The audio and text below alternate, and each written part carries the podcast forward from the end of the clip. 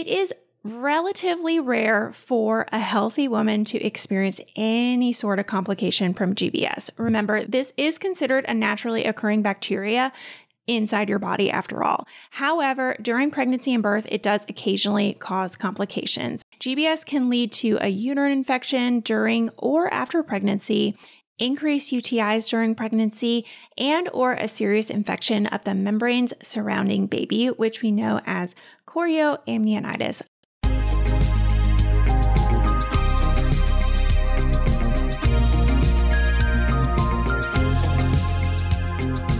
You're listening to the Mommy Labor Nurse podcast, where you'll gain the knowledge and confidence you need to erase the unknowns of pregnancy and birth and rock the newborn days like a boss. My name is Liesel Teen. I'm a fellow mom, labor and delivery nurse, and your host. Each week on this podcast, you'll hear a mix of birth stories, expert interviews, and other fun pregnancy and birth related content. As a reminder, anything you hear on this podcast is not medical advice please see mommylabornurse.com slash disclaimer for more details. And now let's get into this week's episode. This week on the Mommy Labor Nurse podcast, we are talking all about Group B strep and pregnancy. Group B strep is a type of bacteria that's naturally present in as many as one in four women. It's not harmful to you, but it can cause serious issues for your baby if it infects them during birth. For this reason, Group B strep screenings are a standard part of prenatal care, at least here in the US. And with an occurrence rate of up to 25%, I want to make sure you all understand exactly what Group B strep is all about. So, here we are going to learn the details about this infection, how GBS disease can impact your baby, and how your provider will screen for GBS. And lastly, we'll take a look at what it means for birth if you are GBS positive.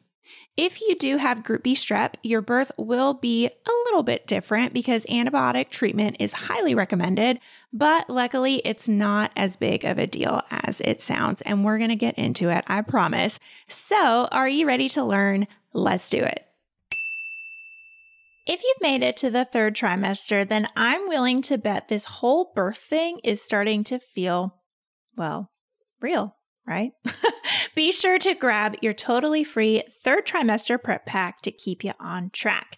Inside, you'll find our super popular hospital bag checklist so that you know your hospital bag is stocked with everything you need for the big day, traditional and visual birth plan templates to help you think through all the questions related to your birth and gain the sense of control you deserve, and a third trimester to do list so that you can feel completely at ease heading into your labor, knowing you've checked every box. To grab all of this for free, simply head over to mommylabornurse.com slash third trimester. That's mommylabornurse.com slash T H I R D trimester for your free third trimester prep pack.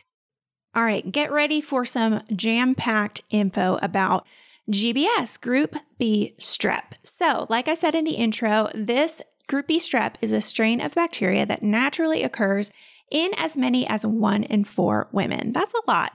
So, about 25% of you guys who are listening now, this applies directly to you.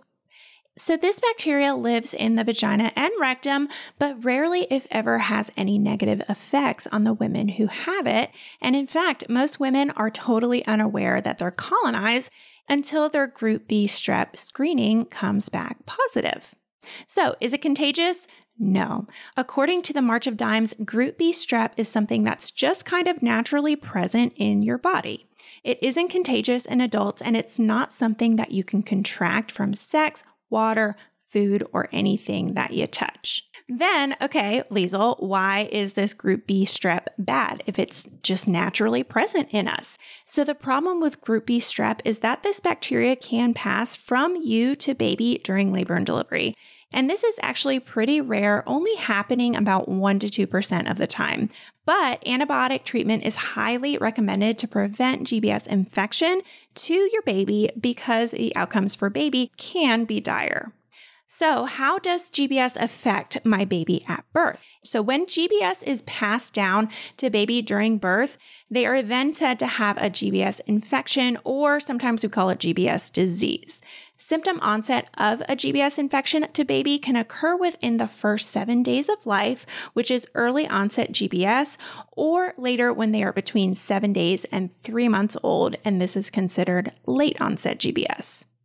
With early onset GBS, symptoms usually do present within 12 to 48 hours after birth, and this type of infection passes to baby during birth. Antibiotic treatment during labor significantly reduces baby's risk of contracting a GBS infection during birth, but it's important to note the warning signs just in case. Symptoms include fever, drowsiness, and trouble breathing. We don't like that. These symptoms can quickly develop into life threatening infections, including sepsis, which is a blood infection, basically an infection of like your whole body that we don't want to happen. Pneumonia, which is a lung infection, or meningitis, which is an infection of the fluid lining of your brain. And Boston Children's Hospital states that nearly 75% of all GBS infections in babies are considered early onset. So that's important to remember. Let's talk a little bit about late onset though first. So, late onset GBS occurs in babies that are older than seven days, usually up to 12 weeks old. And this type of GBS infection is not passed down to baby during birth. Antibiotic use during labor and delivery doesn't prevent the infection either. And in these cases, it's often unknown how baby became infected with GBS. The US CDC explains that scientists and experts, you know, don't fully understand GBS transmission aside from during birth. But what we do know is that the immature immune systems of very young babies, newborns, seem to put them at risk. So, symptoms of a late onset GBS in newborns include coughing, congestion, fever, drowsiness, and neurological symptoms like seizures. Nothing that we want going on with a little, little tiny baby. And like early onset, this infection can cause pneumonia, sepsis, or meningitis. So, what if my baby gets a GBS infection? So, on the rare chance that your baby does contract early onset GBS after birth, modern medicine does a really great job of treating these complications. Yay for modern medicine. With treatment, your baby has a 95% survival rate, even if they do contract GBS disease. And remember, this is a very, very small percentage of these babies that mom is positive for GBS during pregnancy at the time of birth. And then that small percentage of babies that do end up getting this GBS infection slash disease, 95% of them, if they're treated, survive. I will say though, the risk of death in babies is higher among premature babies, which makes sense because their immune systems are even less mature than a term newborn it is important to be aware of the long term development issues that GBS infection can cause for your baby, even with survival. In particular, meningitis, which, like I said, is an infection of the fluid around your baby's brain. This can lead to cerebral palsy, hearing problems, learning problems, and delays and seizures. So, does GBS pose a risk to you? It is relatively rare for a healthy woman to experience any sort of complication from GBS. Remember, this is considered a naturally occurring bacteria inside your body after all. However, during pregnancy and birth, it does occasionally cause complications. GBS can lead to a uterine infection during or after pregnancy increased UTIs during pregnancy, and or a serious infection of the membranes surrounding baby, which we know as chorioamnionitis. I know I've talked about that on I think I've talked I mean I know I've talked about it before on Instagram, but I think I've touched on chorio on the podcast. Now I can't remember. I should do a whole podcast episode on chorio, just like I'm doing this podcast episode on GBS because that's a really good one. I'm going to write that down right now. podcast episode idea. So, if you have any signs of infection during your pregnancy or during the days and weeks after birth, it's important to contact your provider immediately. These symptoms include fever, pain in your abdomen, increased heart rate, changes in blood pressure, or anything else that feels off. When will you be tested for Group B strep during your pregnancy? So now you understand the risks involved with Group B strep. It makes sense why we screen for GBS routinely during prenatal care. Antibiotics are highly effective at reducing babies' risk of infection, so it's important to know what we're dealing with. Luckily, it's super easy to screen for GBS. The CDC recommends that all pregnant women be screened for GBS between weeks 35 and 37 of pregnancy. Remember, as high as one out of every four women are colonized, so it's just important to just check everyone. It's a quick little swab. So you may be wondering, okay, Liesel, like, why are we doing it so late? Like, why can't we do it when I first find out I'm pregnant? So, providers screen for GBS when you are right before or kind of right at full term because it gives the most accurate picture of whether you are colonized or not. And interestingly enough, the presence of GBS bacteria can kind of come and go in adult women. I know it's real weird. in fact, being GBS positive during one pregnancy doesn't necessarily mean that you'll be positive on your next pregnancy, although this does seem to kind of be the trend. If you were positive, with one of your pregnancies, you might have a little bit of an increased risk being positive with your next pregnancy, but not always. What's more, you can develop it later in pregnancy, which is why it's recommended to test so close to your birth. So we might swab you at 20 weeks of pregnancy and you're positive, but then we swab you at 37 weeks and you're not. So you're okay. On the flip side, we might swab you at 20 weeks and you're negative, and then, oh, at 37 weeks, we swab you and you're positive. So we kind of want to get it as close to delivery as possible. All right, the sound of that baby crying means it's time for this week's segment of Birth It Up Babies. This one says, I just wanted to give a huge thank you for your scheduled C section course. I had an emergency C section with my first son, so I thought I knew what to expect, but after watching the class, I felt so calm and prepared this time around. I went in on a Monday morning, baby boy was born at 8 a.m., and I was discharged Tuesday at 3 p.m. I'm two weeks postpartum and almost feeling 100%. That is so great to hear. That's awesome.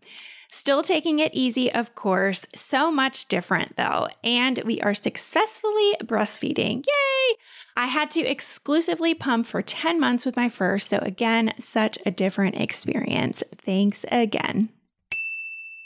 Mama, do you have a planned C section on the horizon? Here at MLN, we believe there's one statement related to C sections that always holds true a C section is birth. And just like every other birthing mama, you deserve the confidence that tailored birth education provides. That's why we created one of the only online birth classes out there exclusively for C section mamas. C section birth comes with its own unique set of unknowns and what ifs, and your experience doesn't have to be one that you navigate in real time as a passive participant. Birth It Up, the C section series, will make you an expert on the entire entire C section timeline and give you the positive mindset and sense of control you deserve before your birth. Learn more about our online C section birth class at mommylabornurse.com slash C section birth. That's mommylabornurse.com slash C section birth. So, what do we expect? It's not scary, okay? The Group B strep test is no big deal. It's quick, painless, and best of all, accurate. Basically, you or your provider, you can do this. Again, you can swab yourself. so, you or your provider will just use a big old swab to swipe from front to back across your vagina and rectum. And then it's placed in a tube or bag and sent off to the lab to check for the presence of group B strep. It's that simple. It's not too bad. We don't have to get in there with a speculum or anything. It's just a little swipe. In some practices, your provider or nurse will swab you on the table. Let's say you were up there anyways and you had your pants off, like no big deal. Let's just do it real quick. But in many others, you'll be just kind of sent to the bathroom. They'll give you a little sheet of instructions, like I just told you what to do, and you'll swab it and then you'll bring it out and hand it to your nurse and be on your merry way. So, what happens if I'm GBS positive? Okay, so if you test positive for GBS, you'll need IV antibiotics during labor to help rid that bacteria from your body and protect baby. The standard safeguard is that you'll need IV antibiotics at least four hours before you give birth. This gives the IV medication enough time to get to baby and provide protection if baby is exposed to the GBS bacteria during labor and delivery. According to the CDC, if you receive these antibiotics during labor within four hours of delivery, baby's chances of contracting that GBS infection that we talked about in the beginning, that's real scary, is about one in 4,000 as opposed to one in 200 if antibiotics aren't administered. So, a lot of moms, a lot of you guys might be wondering now, like, why can't I just take antibiotics leading up to birth? Like, why does it have to be an IV during birth? Unfortunately, GBS grows back really quickly. That bacteria is a very, very, what's the right word? Aggressive, I guess. so, the only way to really knock it out for the entire labor and delivery is with antibiotics that we administer via IV. Another question that I get all the time is I am GBS positive. When do I go to the hospital? Liesel, I thought you said I'm supposed to stay home as long as I can, but I got to have this four hour window, or like, what the heck do I do? So, if you're GBS positive, you know that we ideally want you to get a dose of these antibiotics within four hours of delivery. But as you also probably know, it's impossible to predict how long you're going to be in labor. Usually, the guidance is that if your water breaks and you're GBS positive, you need to go ahead and come right into the hospital. This is because after your water breaks, labor can ramp up pretty quickly, but obviously that's not always the case, okay? Otherwise, though, if this is your first birth, the guidance isn't really too different. Most providers say it's safe to wait to come in until you are in strong active labor. Good news, that's fine. Though, if this is a subsequent birth, you may want to err on the side of caution and come a little bit sooner than when those contractions really start ramping up and you're having trouble talking through them and you're just huffing and puffing and your mood's changed, all the things that I've told you guys about when to head to the hospital. It's a little bit harder to predict, but we kind of want to catch it on the early side of when those signs start happening. As with most things like this, as you know, you'll need to ask your individual provider the right plan for you. Okay, Liesel, got another question for you. What happens though if I don't make it to the hospital in time? I did the best I could and I tried to get there as soon as I could, but I just, my baby had other plans. If for some reason you don't make it to the hospital to get your IV antibiotics in a timely manner, it's okay. We're not gonna, you know, tis tis, like shame on you. No, it's okay. So, yes, your baby is technically at an elevated risk for infection now. Those stats that we talked about, instead of the one in 4,000, now your baby has a one in 200 chance that they might develop that GBS infection after birth. Like I said in the beginning, though, we love modern medicine. Luckily, modern medicine is highly effective, and you will be in the best hands for observation should symptoms arise for your baby. In most hospitals, what we usually do, you know, most of the time, what happens is they'll want to watch baby in the hospital for any symptoms for at least 48 hours. It's possible that this can lead to a slightly longer than average hospital stay. So if you're, you know, second time mom, sometimes they'll let you go 24 hours after birth. But if you are GBS positive and you didn't get those IV antibiotics, they're going to say, hey, it's really in your best interest to stay for at least 48 hours so we can watch for those signs and symptoms.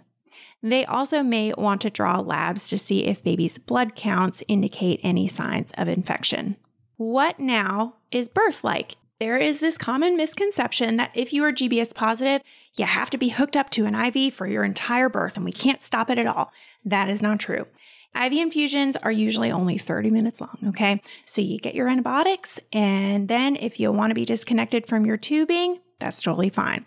However, obviously, if any other IV medications are needed, like Pitocin, you're on magnesium, this, that, and the other, you have an epidural, you need fluids, whatever, you might have to, you know, remain connected to your IV pump. But let's say, you know, you're just in spontaneous labor, you don't have Pitocin going, you don't have an epidural, you're just GBS positive. We just give you this little 30 minute IV infusion and then we can just disconnect you. No big deal. This means that you can still totally utilize any and all labor positions and pain coping strategies that you want to have your best birth. This will be especially important if you are planning for an epidural free birth, like I said. Okay, so are there negative impacts of antibiotic use during birth? You see, some research does indicate that antibiotic use during labor can delay the immediate production of healthy gut bacteria in babies.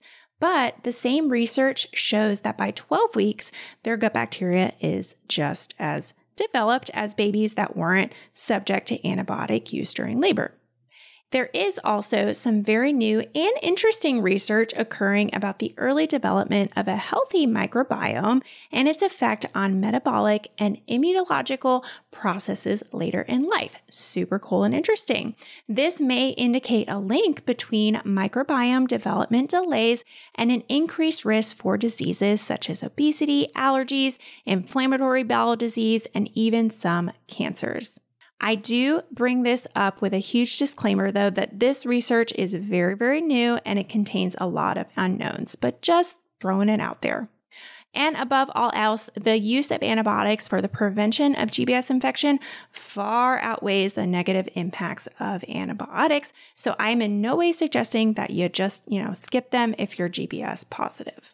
Obviously, always have a choice to weigh pros and cons, right? You can refuse anything at all, but it really is in your best interest, from what the research says, to get those IV antibiotics. What can I do to mitigate the effects of antibiotic use during birth, though? So, one of the best things that you can do is practice lots of skin to skin care and breastfeed if possible. There's a lot of fascinating and positive research that shows how skin to skin care and breastfeeding can support the development of a healthy microbiome in C section babies.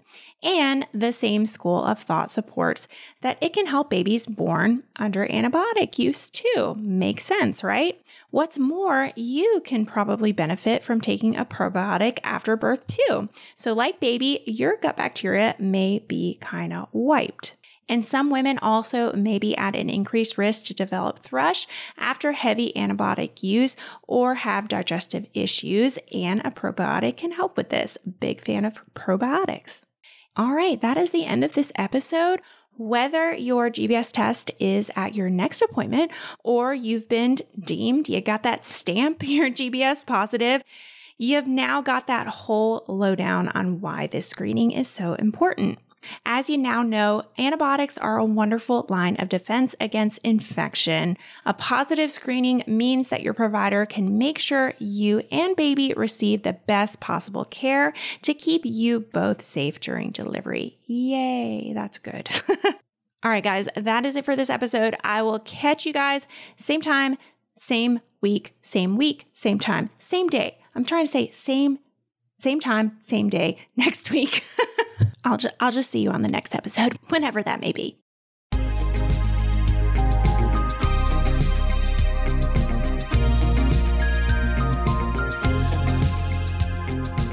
All right, guys, that wraps up this week's episode. Thank you so much for tuning in and letting me be a part of your motherhood journey. It is truly an honor. If you like what you heard, don't forget to hit that subscribe button so you never miss an episode. And I love hearing what you guys think of the podcast. So if you're liking what you hear or you have a suggestion, I'd be so grateful if you'd go ahead and leave me a review wherever you're listening to help more mamas just like you find the show. What do you think? Are you starting to feel a little more confident about your pregnancy and birth? Well, if you want more, be sure to head on over to mommylabornurse.com slash podcast for today's show notes and a library of episodes so you can keep getting educated before your upcoming birth. And while you're over there, be sure to check out the blog and learn about our online birth classes. Find it all and more over at mommylabornurse.com slash podcast.